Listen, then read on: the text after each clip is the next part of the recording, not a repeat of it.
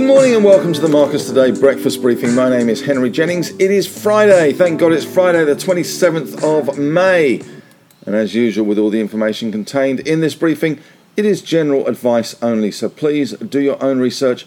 Contact your own financial advisor regarding any of the thoughts, ideas, or insights in this briefing. And if you need to, you can always pause the PowerPoint slide here and read our disclaimer in full. And if you're listening on the World Wide Web, wherever you are in this wonderful world of ours, whether you're on the tram, the omnibus, or in your car listening to this, or even taking the dog for a walk, you can head on over to marcustoday.com.au and read our disclaimer in there. And also, of course, you can look at all the other goodies that we have on our website. Don't forget, the email is not just the only thing that we have to offer.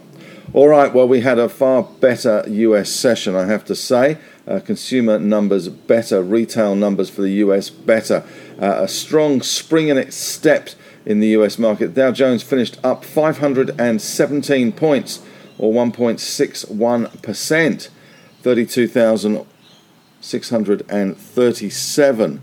Uh, doing pretty well. Nasdaq up 2.68%, 306 points, 11,741. Just as an aside, the Nasdaq is up 6.4% since its 52 week low. We did see some US initial jobless claims down 8,000 to 210, and we saw uh, both Dollar Tree, uh, D- Dollar General, and Macy's also doing well last night on the back of their numbers. US retailers really showing uh, that the US consumer maybe is not dead at all. He maybe is just pining for the fields. The S&P 500 in this environment was up just under 2%, 79 points to 4,058.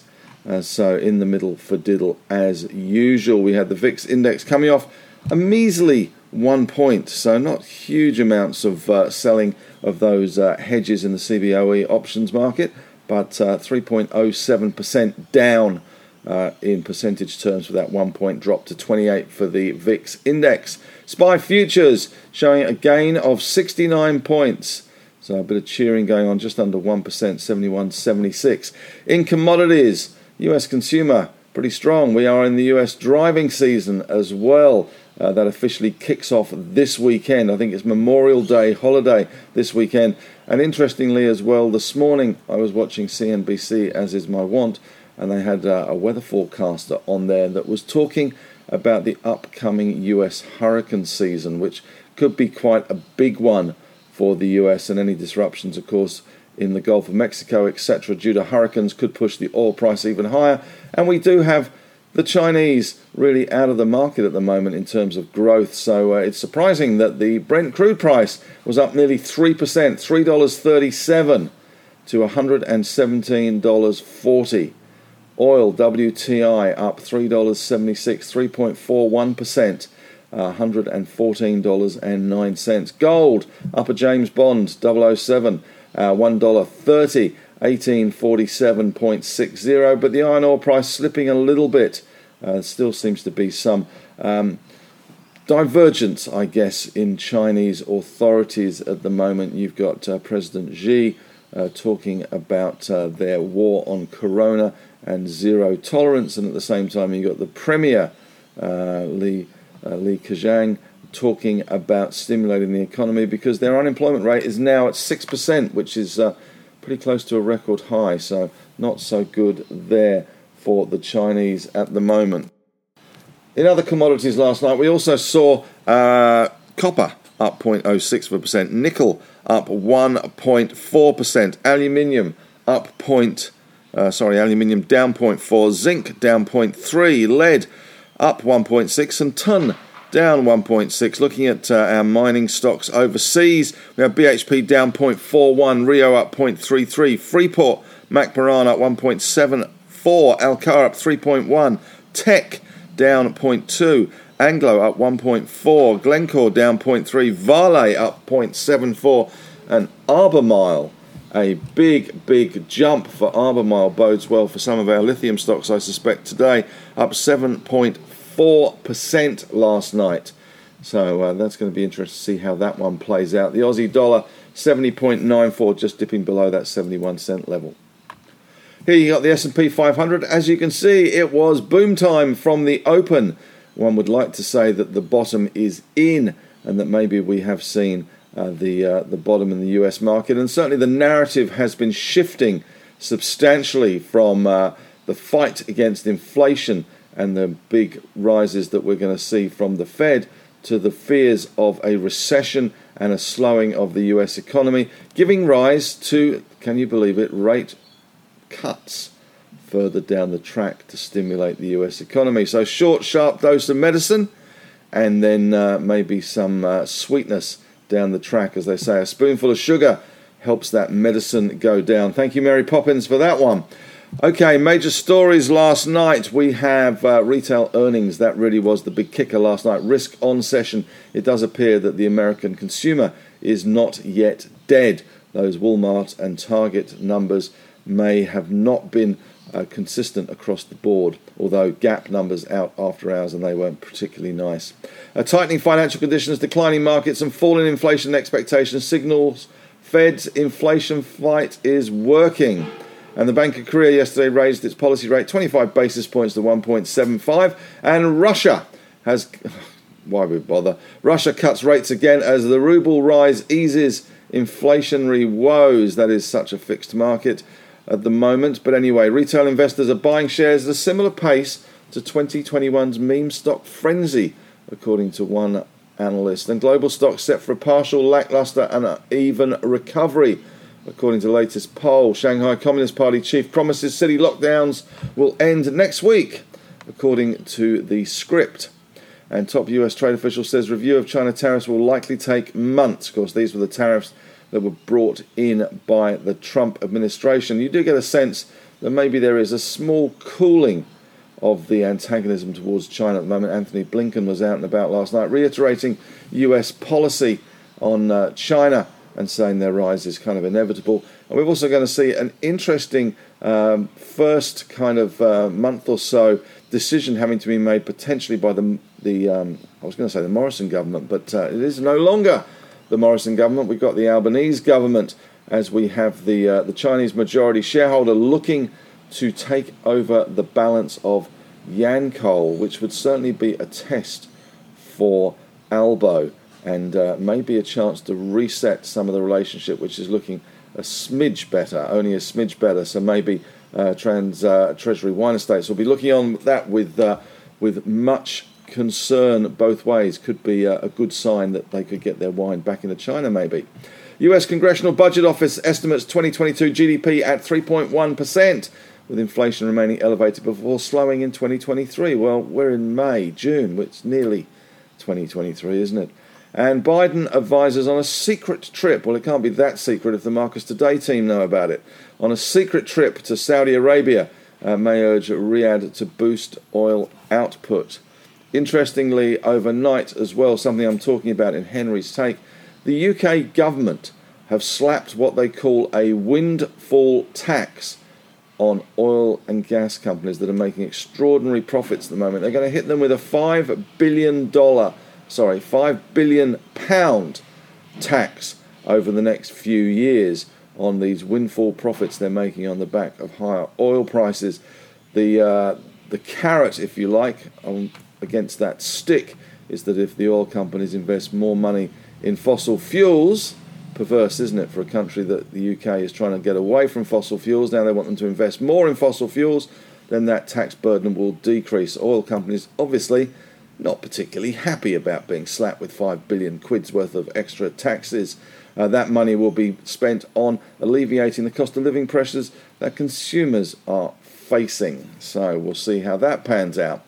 All right, today in our market, what to expect? Well, obviously, we've got a, a strong day in store. One would hope, let's not hope we wimp it in front of the weekend, but 69 points up on the SPI does show that uh, there is uh, life in the old dog yet. Retail sales data for April will be released at 11:30, so that'll be interesting there. 1.4% month-on-month rise expected for April t- from TD Securities. NABs are going for 0.8, so a little bit of a divergence there. But certainly our market will be uh, bid up today.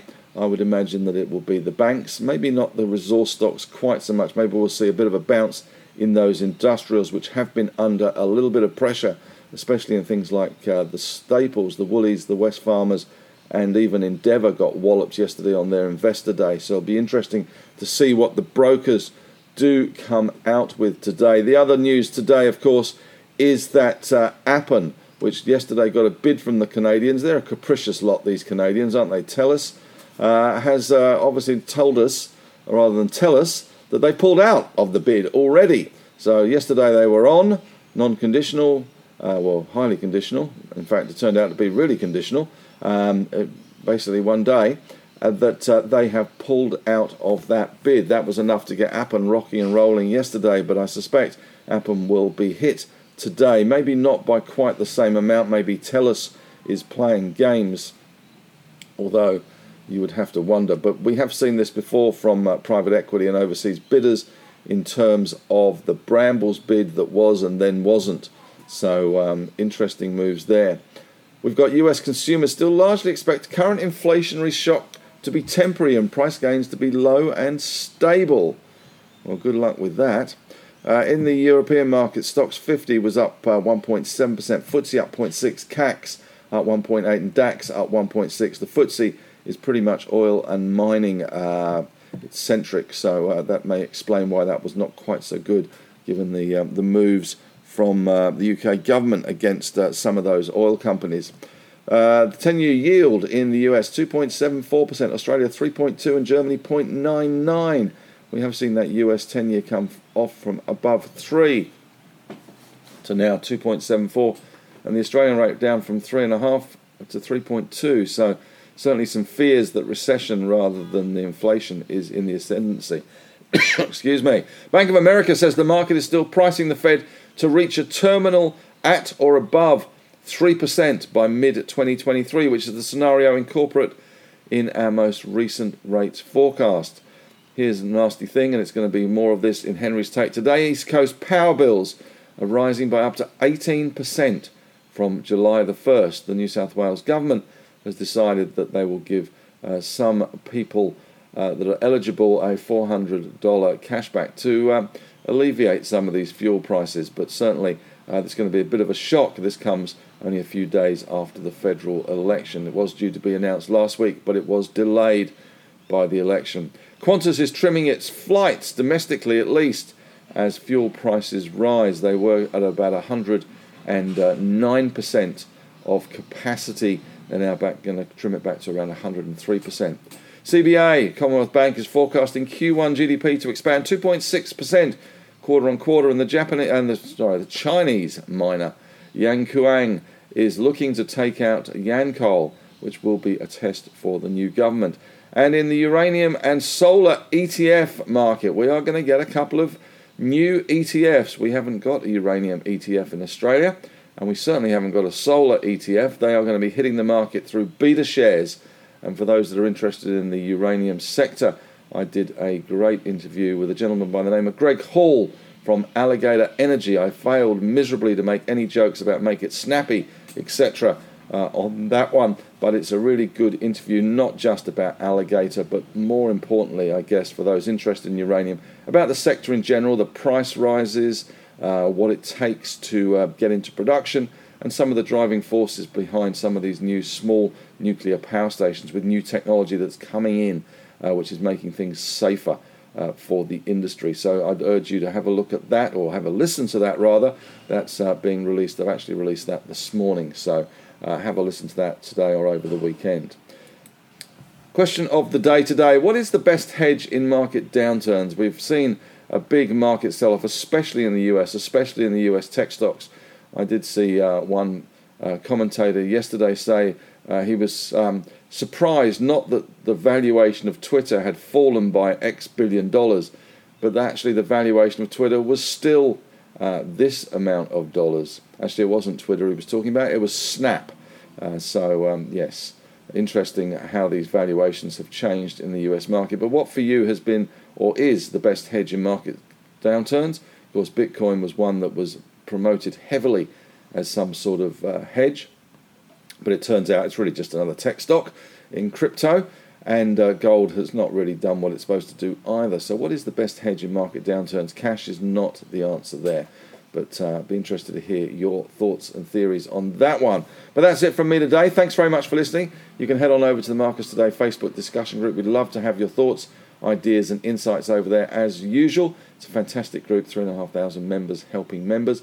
And if you're listening to this on a podcast, you can head on over to the Strategy Podcast, which is our on which is our morning meeting, uh, fly on the wall kind of podcast that we release every day around uh, midday and the On the Desk podcast with the team in Melbourne that talk about all things financial, and my On the Couch podcast, which, as I said, this week is Greg Hall, the CEO of Alligator Energy, which has two projects, or two major projects in the uranium sector uh, in Samphire in the South Australian uh, Eyre Peninsula and also up in uh, Alligator River in the Northern Territory. So, interesting chat today uh, with Greg. But that's it from me today. Thanks very much for listening. Have a great weekend, and may the trading gods be with you.